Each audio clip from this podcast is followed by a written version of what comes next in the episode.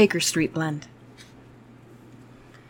Baker Street was the first tea that I blended because I needed it to blend another tea. A friend in Tea Human had sent me a sample of a tea that she wanted to see if I could create a my way version of. The theory being that if the original tea was good, something in the same vein made with my ingredient protocols and tea methods would be even better. Upon tasting it, I knew I did not have the foundational tea that I would need to do so. I did research.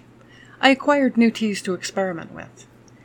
And after overcoming some trepidation and doing some experimenting, this combination of black teas was born. The taste of it was much enjoyed, and the decision was made to keep it as its own distinct tea blend. Prior to the creation of St. John's Verity, it was one of my primary daily teas, and is still one I very much enjoy. As a foundational tea, it was used to create both the original requested tea, currently awaiting a name change, and the Inspector's Frost, with plans for more. The smoke of the tea, combined with the oh so well known Earl Grey, made a salute to Conan Doyle's Holmes and the thousand things inspired by him entirely appropriate. It also gave an easy theme whodunits, detectives, investigators, mysteries of many sorts. Now for the basics. Baker Street Blend contains Keemun black tea, Earl Grey tea, and Russian caravan tea.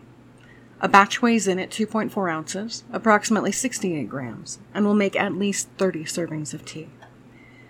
You can purchase it as loose tea, or it can be made into tea bags for you. As loose tea, you can choose between a 5 serving sample in either a bag or tin, a full batch in either a bag or tin, or three batches in the larger latch tin.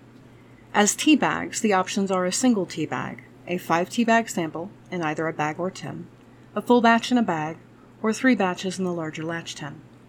With tea bags in the latch tin, there will be some overflow, which is sent in a vacuum sealed bag.